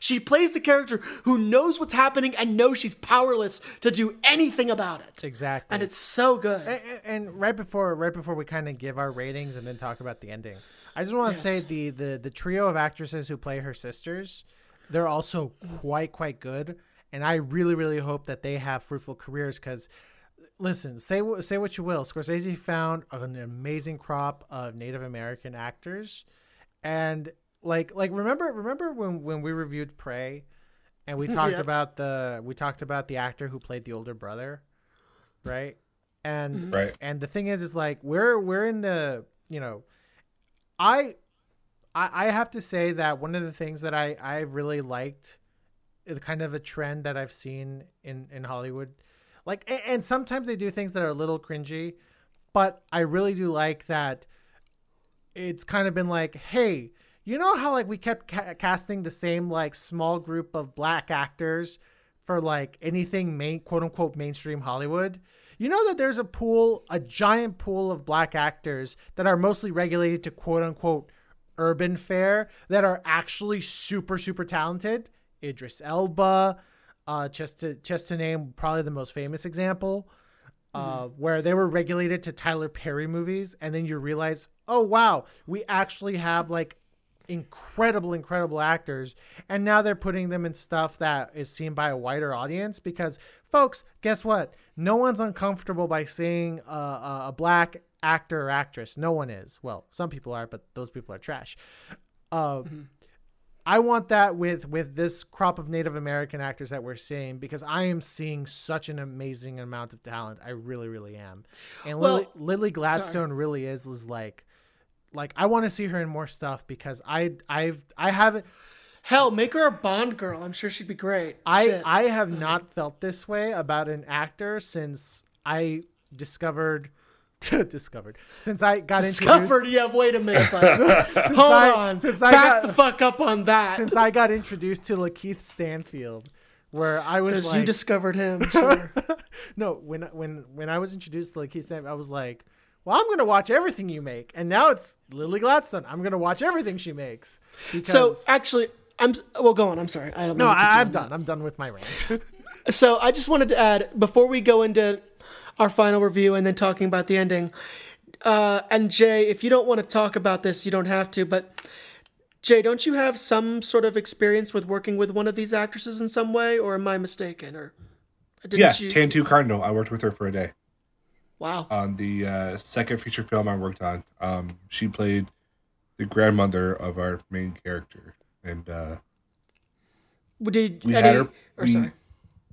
Uh, no, I didn't get to interact with her too much. I was the second AC on this, but um, uh, we were dealing in uh some tight spaces, and and that day we were shooting some very very dark dramatic scenes. Um, this film is about suicide, about uh, someone dealing with the fact that their father committed suicide. So, so this was this was one of those days where we had to be like very professional on set, uh, very, you know, quiet, very courteous and everything. Um, it was a big deal for us that we had her because you know we were really pretty excited about that. Um, and I say this, I say this that we had to be very professional and everything. And one of the producers, who was also the father of our uh, main character, threw a stick at me during one of the takes. What? There's a long there's a long story about that. His name was Nils. Uh he he was a I wasn't an extra, but he was uh in the mask. He was one of the bodyguards in the mask. Uh and his son uh Boo Boo Stewart was our main character and and he liked to mess with me and during one of these takes he just throws a stick at me. I'm like, what are you doing? We're supposed to be quiet and, and, and that's a long story. But yeah, uh, Tantoo Cardinal though, great, great actress, very professional. Was very excited to work with her. Wow. I just And felt I'm happy that she's still working and still doing great. Oh, too. oh Yeah. yeah. Oh yeah. She Yeah. she she almost she has no lines in English in this movie. And and that, Yeah. she yeah. she has one of the most impactful scenes in this film. Like oh and by the way, there there's a scene she has with an owl where I was like sorry, sorry, just the way you said that. Sorry, I'm sorry. there's a just the way you fucking so said that. so There's so this scene with an owl. Dear listeners, it's not that kind of scene. It's not. but but let me let me put it to you this way. Uh my my uh my cultural background, we have something similar where when a particular animal pops up, it's like that means something. And What's the animal? uh, What's the animal? well, for us, it's uh it's a very very skinny coyote. Okay. Um Okay, like like and if it Jay, looks we gotta go, we gotta go find a coyote no, no, quick. no, no, this may or may not be used against you. so so so Sorry. so it's a very skinny You coyote. have told me too much. It's a very skinny coyote, and if it looks at you straight in the eye, you're like, mm. you're told that it means a certain thing, and you're like, well, shit. Okay. A- okay. a- And and the way I'm, I'm assuming that's all that that's kind of like the Osage with owls, and and like that look she gave where she where where she connects the dots, I was like. I was like, ma'am, that would be the exact type of look I would have given. I'd be like, well, fuck. But she also has this great scene with one of her daughters that's actually very fascinating as well. That was really a, a, a very intimate moment they included. Mm-hmm. And it's just, it's this moment where she's talking with one of the daughters and she's like confiding in the daughter a bit. And what she's saying out of context is kind of mean in a weird way. But you realize it's the mom trying to pass on some like guidance to her daughter in the only way she can and it's very it was a very a very nice moment and it was actually like that was one of the good moments where thank god marty was like no obviously we that was one of those al actually that was one of those moments the necessary moments al that you're talking about Yeah. it's like you needed that Yeah. and it's like i'm glad she was that they kept that part of her in it Yeah. All right. So Jay, you're our guest. You give the first rating, and then uh, C will follow, and then I'll follow, and then we'll talk about that ending that is shock. really it's it's being talked about It but we'll is being talked about. Okay. Um It's Fox Flush, a movie. Then what?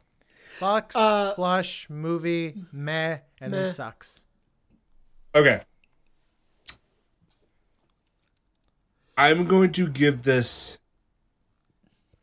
It's not a flush, it's not a it's a movie, it's it's a flush. It's it's it's right on the edge of those two for me. Um, again, I think I think just about everything in this is perfect and brilliant and and incredible. And at the same time there's a lot that goes against it for me. And one of those big things is going to be going to be the ending that we're going to talk about too. Um and and i think i think there's just mm, i'll bump it up to a it's an unfocused flush is what i'll call it God damn it! That was gonna be mine. Damn. Damn! Jay, Jay, you are on it. Ah! tonight. God damn it. ah, Jay, all you right. are on See, it. give give your This is- rating. This episode was brought to you by Jay Flet. Jay, shit. Don't do that, folks. Um, this episode was brought to you by Jay with all hitting all the right notes. Um, so this is. Yeah, okay. What I'm going to say is pretty much what Jay said, but I'll just, for the sake of it, so I can have my own ideas, this is a struggling flush. So it, I can't You not get. dick. It's a. str- What, oh, was that yours too? Uh, no, is I was, I was like, okay, he said on focus. I gotta find a different word. I was, I, So- I was like looking. I was like, oh, maybe struggling, and ah, And I say this is a struggling flush. Like it, it is. We're not the, the the moments that are great are absolutely great, but it's really struggling to get there. Um, you could have made this tighter. Um, ironically, this is a movie that you could have made shorter, and there's another movie I saw recently that should have been longer. Oh, irony! But maybe we'll talk about that in our top ten. Not, never mind. Not, never mind. We'll get to that later on in a different episode. Fuck, a struggling flush. I Al. loved. do you need a minute do you No, need no, a no, minute no. to look I got, I got, I got, quick? I got something. I got something. I absolutely adored the quality of the performance here. Like Robert Robert De Niro, even though his like, I just remember that the one little critique I wanted to give was that, like, he started off really strong with the Oklahoma accent and then kind of faltered a bit. But mm. I gotta say, I've never hated a villain more. It, like I'm, I'm struggling to think of a, a villain I've hated as much as I like. Not even like love to hate. Like straight up, like I was disgusted every time he appeared on screen. Um, Lily Gladstone, like, again, I, I'm, I'm just floored by what I saw because it just looks so effortless and it listen it takes a lot to be able to have a more powerful presence when you're next to Robert De Niro and Leonardo DiCaprio. She was always like the presence in every scene. Like and, and credit to Leonardo DiCaprio that he was able to make his presence small so that she could she could be the the one that everyone has to look at. Um, there's a scene where they're where they're not talking during a, a thunderstorm that I think it, encapsulates what I'm trying to communicate really well. That being said, uh, there are so many instances where it was so obvious that Martin Scorsese could not bring himself to cut a scene where he indulged himself way too much. And listen, I get it. Apple gave you 200 million. Who's not Jesus going to indulge a little bit, right? I mean, he's Catholic. Indulgences, right? um, Sorry. Should have shot this during Lent. right? Oof. exactly. Actually, that would, that would have been funny.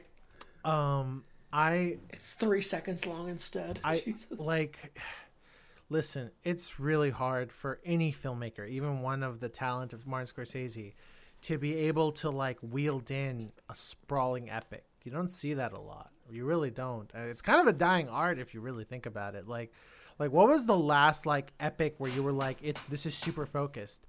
I think the, the only one I can really think of was the Lord of the Rings trilogy. The first one, not the not the second one, not the Hobbit trilogy. That that was we don't we don't talk about that.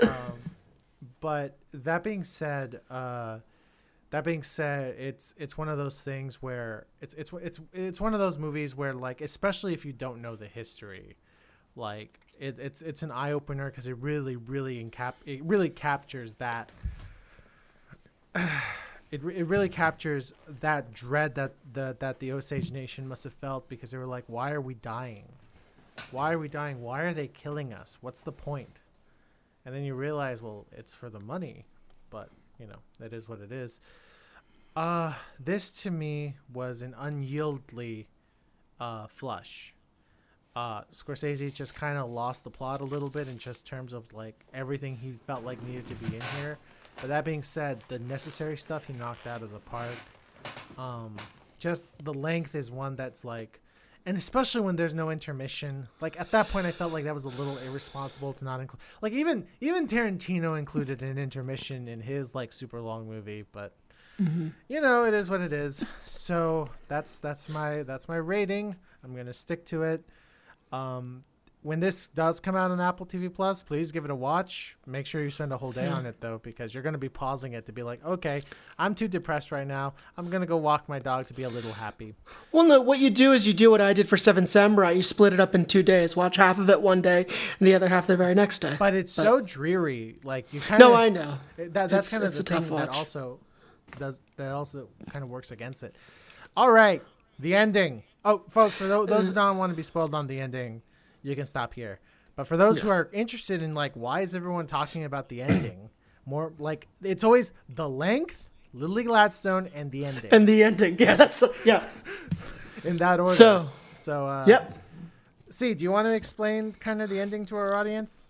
Yeah, so um basically uh you think the movie ends and then suddenly we are at a we are on a stage with an audience full audience doing a live radio broadcast but not just any radio broadcast it is literally like a radio the- basically one of those theatrical radio productions they used to do like in the 40s right This, Is that this like one's when in the fifties. in the 50s. Okay, this is in the 50s, yeah.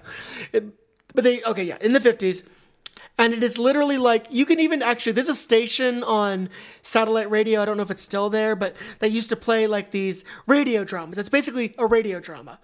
And the, it suddenly cuts to the 50s, and it is a radio drama that is summarizing the end, like what happened to all these people involved, like the like what actually happened after the trial. Um, and it's literally got all the bells and whistles. That's not a joke. Literally, there are bells and whistles. Um, and are we comfortable with me saying what happens at the very end? Is that okay? Yeah. Sure. Okay, so these ac these these radio actors are describing what happens at the end. They go through each character and they say what goes on, and then all of a sudden, you start to hear a voice that any cinephile will recognize. But when I first heard it, I'm like, no way, he did not just do that. But then you hear it more, and then as they're describing what happens, they talk about Lily Gladstone's character and they mention the actual person's obit.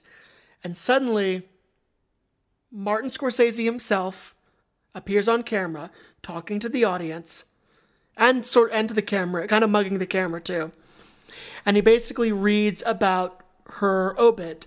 And it's literally him, the director, like standing there talking about it. Um, and then For those of you who aren't a millennial, obit is obituary. Yes. Sorry. yes. Sorry. Obituary, obit. And he reads it and it ends. What technically that's not the final shot. The final shot is then this really cool drone shot st- starting at a drum going out and you basically it tells you that the Osage Nation is still alive and well because it's modern Osage, the modern Osage tribe uh, doing a traditional um, I will say traditional dance. I am not worldly enough to know what it actually was, uh, but it it's a nice drone shot panning out of them doing this traditional dance um, in traditional garb, but modern tradition, like garb that they've still made, um, and it's just a way the movie is, is telling you that the tribe as a whole lived on and survived and made it and that uh, that shot of course i don't think anyone here's i don't think anyone had a problem with that shot or anyone had any critiques on that. That's even if you didn't have this part that having that shot was nice. But yes literally it cuts to a radio drama with martin scorsese at the end walking out and talking about it. So that's what happens folks. Now jay what did you think about that? And you can even say what you will. What did you think about not that? not just like not just yay or nay or don't care, but also like what did you think it meant? Yes, because a lot of people have a lot of interesting theories about that too. What do I think it meant? Yeah, or why, or rather, why do you think he did it?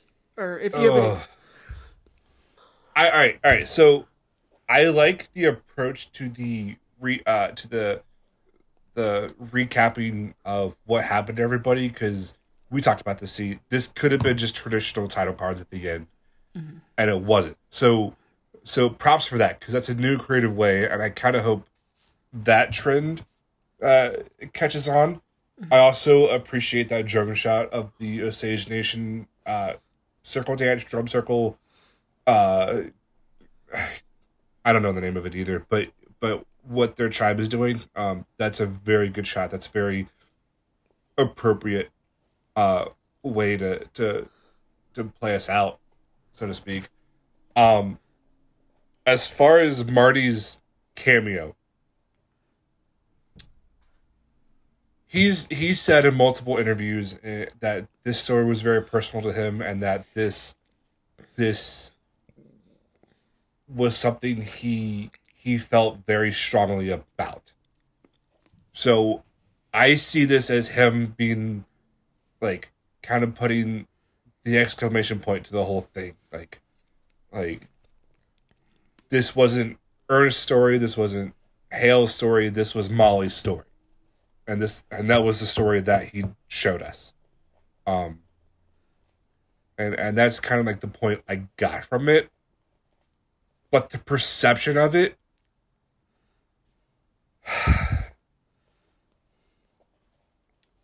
i perceive it as this. I perceive it as he is 50% away from completing Robert De Niro's character's arc in the film of a wealthy white man coming to this tribe, promoting this tribe, uh, giving to this tribe, and then benefiting from this tribe. And I'm very uncomfortable with the fact that he did this. And I think it takes away a lot of what he was trying to do with this film and I think I think it's an honest mistake um on his part like I think I think he's genuinely trying to trying to uh convey how important the story is and how important the story was to him and and and everything but it just paralleled too much for me of Mr. Hale's character in the film and and that's what makes me very uncomfortable about the whole thing. So, whatever you guys want to go with that. Hmm. That's uh, uh, that's a very interesting thought there, because I think. Sorry, what were we gonna say? Oh, I, I just want I just want to know if you wanted to go, or if you you wouldn't mind if I if I kind of go ahead. No, go ahead. Go ahead. Uh you gotta you, you gotta see that. I was a little surprised where like we it, it's a harsh cut too. It's a harsh cut to this radio hall, and one of the people, one of the one of the actors is played by Jack White of all people, and I was like, hey, that's Jack White.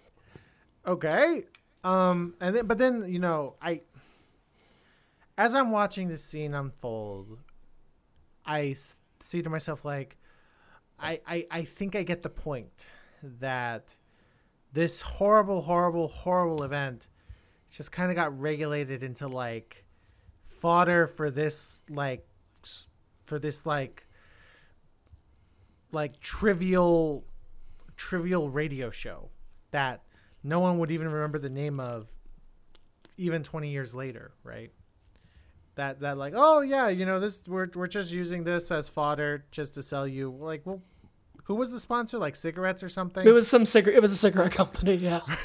right it was just used fodder to sell cigarettes and and that's kind of offensive and i was like okay that's kind of the point that scorsese's trying to make and uh, Wait, weren't the cigarettes like they had a Native American obviously thing? Okay, yeah, that's what I. I was like, I, I didn't want to assume that, but I feel like that's what they I, did there. I I remember reading like because there were so many essays on this on this finale that I would read them and I'm like I think you guys are reading too much into it. I think he was just kind of trying to show like the little shitty cherry on top that for all the horrors the Osage suffered, they kind of got regulated into the dustbin of history, where it's like, oh, we're just gonna use it as fodder for a radio show. Um, and I I I I, I, I thought I was understanding the point. I was like, okay, that makes sense. Now, I don't know if you guys are paying attention. Throughout that entire movie, there are like three instances where we hear Martin Scorsese's voice off camera. And that was weird to me because throughout the middle, I'm like, Scorsese usually like if he's gonna cameo, he cameos as one thing. He doesn't like sprinkle his voice over his entire picture. That's not something he does. And then when you realize like, oh, what you were really seeing was like the performance of a radio show, and that's why Martin Scorsese's voice kept popping up off camera, I was like, okay, that makes sense.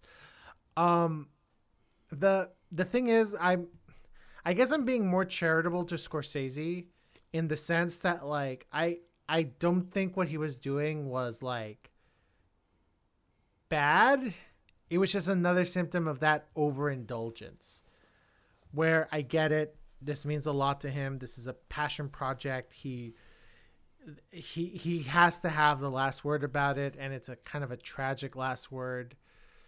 But it's that thing of like I don't know. I I like like I felt like I was watching an after school special where like the the the guy goes up and's like, "Let me tell you the lesson, and this is the lesson," right? And I thought to myself like, why do this? You can literally just have someone else do it. I, I just. I just feel like I just feel like you were doing that thing like in uh, don't don't be a menace while drinking your juice in the hood, where the director Keenen Ivory Wayans comes up because he's the mailman and he just goes, he he just goes message, message, message. That's literally what I felt was happening with Scorsese. Was it enough to like dissuade me from liking the movie? No. Uh, do I think it was? Do, do I think like I, I I don't think it's like super super harmful. I just think it's another symptom of like, hey, I get it. American icon, sure. This is too. It came off as him brown nosing himself and that mm. did bug me because I was like, I, I, always, I always saw Scorsese as a. Bu- this is something I would have seen Francis Ford Coppola do. Oh, 110%. This is something I would have seen Francis Ford Coppola do. This is something I would have seen Paul Schrader do. This is something I would have seen. Um, hell, I, I, this is something Hitchcock did. Yes, yes, and I, I Scorsese always seemed someone who was a bit more grounded and humble about it, and and it just it, it didn't come off that way so uh, again i don't think it was i don't think it was like malicious or i, I don't think it, it came from a bad place but i think someone should have took him aside and said like hey marty you know when you're kind of kind of putting the final dot on it like in person when your job is to tell the story and and let the story tell the lesson it just comes you're, off as like you kind of having a big ego. Like you're I, making it about you. Yeah you're making it about you. Um, that being said, the concept of the radio of the radio hall I thought was genius because I thought, okay, it's kind of regulated to the Dustbin of History. It's kind of regulated to this. I I like it. It was just that one thing where I was like, really, Scorsese, you, you're you're gonna do that? Okay. Like like when people were making fun of that thing in the '90s, where like the director would be like, "Here's the message of my movie," Like, come on, take a step back, think about it. I don't know. Maybe, maybe I'm, maybe I'm looking too much into it. I don't know. Uh, so, see, what, what, what would you think? Um, I think I am pretty much on the nose with you guys. I think so. When it cut to the radio drama, I re, I was like, I was surprised, and I think it took me a second to like get through what was happening. Um, but to sum it up simply, I liked the radio drama part. I did not love Martin Scorsese, Martin, Martin Scorsese walking out there.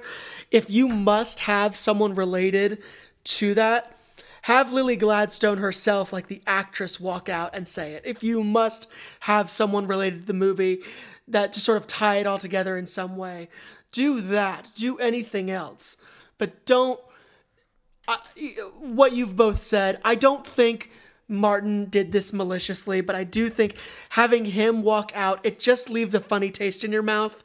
Um, but I like the concept of the radio drama because a it's it's a much better version. Uh, it's a much better thing than having a thousand and five title cards, which, as Jay mentioned, we talked about, and thank God they didn't do that because they had to have a whole scene of this because there would have been a ton of them. But I think it's also that, and with the cigarette advertising for the cigarettes, and Al, of course, you mentioned this too about how this horrible story and this this what happened to them was sort of relegated to this like advertisement. I think it's also a greater comment about how we have sometimes we have these really, really tragic stories that deserve respect. And sometimes what can happen is when you put them in an art form, whether it's film, radio, even video games, you you you really run a dangerous you can run into a very dangerous situation of exploit exploitation.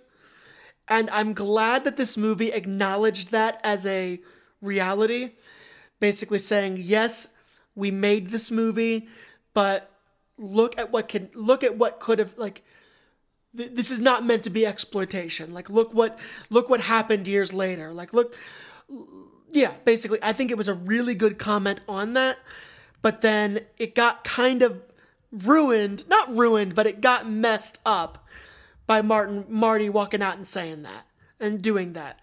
And yeah, it was clearly very personal to him, but it just it just didn't make sense to have him do that. And it's kind of that scene is actually kind of a pretty good like summary of the movie in a lot of ways where all the greatest intentions brilliantly done but just at the at, at this moment too much at this moment, you know, you you, you had your eh, you had you you had your, your cake and ate it five times. It's like you, you could he could have held back a bit, but he just couldn't. He just couldn't for whatever reason. There- because he yeah. I- so I love the concept, but the moment he walked out, he made it about him, and that is this is not the story you want to do that with. I, it's really not. I've always, and we've, the three of us have talked about this many, many times.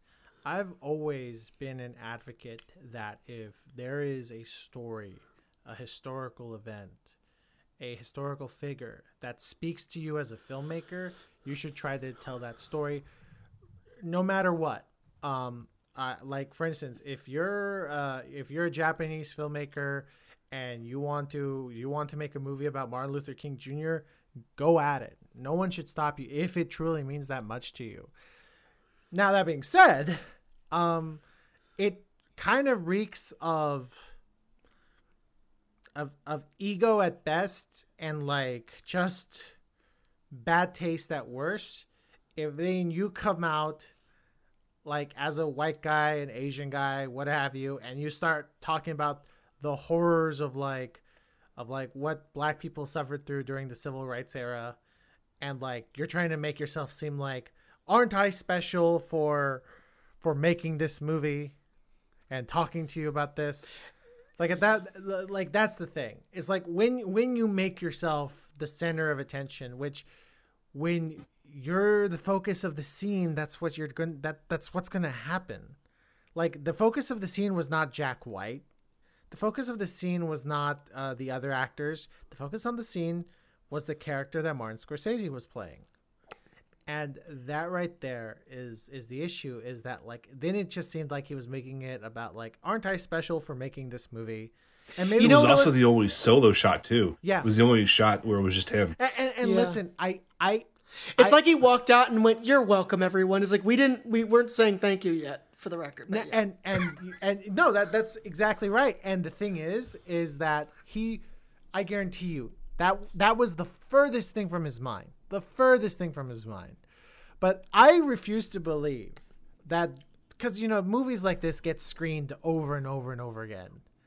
that no one not even anyone from apple would turn to him and be like hey this doesn't play well like I, I know I know I know your intention. I know what you were trying to do, but this doesn't play well. Is there a way we can tweak it? Is there anything we can do? Like like like you know who Martin Scorsese should have been? He should have been the announcer. That's fine. Yeah, if he's the announcer, Yeah, That's fine.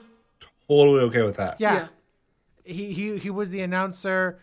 Um, you have someone else read that. Um, obviously, it wouldn't make sense to have like to, to have like a Native American performer in that situation because obviously But I'm just saying, like, if you had uh, if you had Lily at the end walk out and just have it this moment where it's her as the per- as a person there, there's there's saying there's this, a way to conceptualize this where it's it doesn't come off as tone deaf whether Yes. incidentally or accidentally.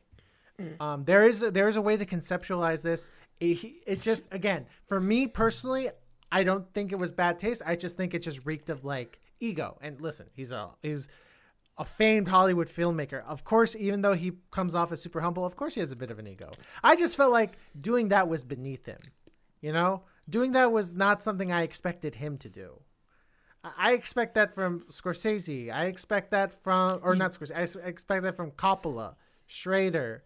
Uh, shit. I expect that from Ridley Scott. He thinks he's top shit.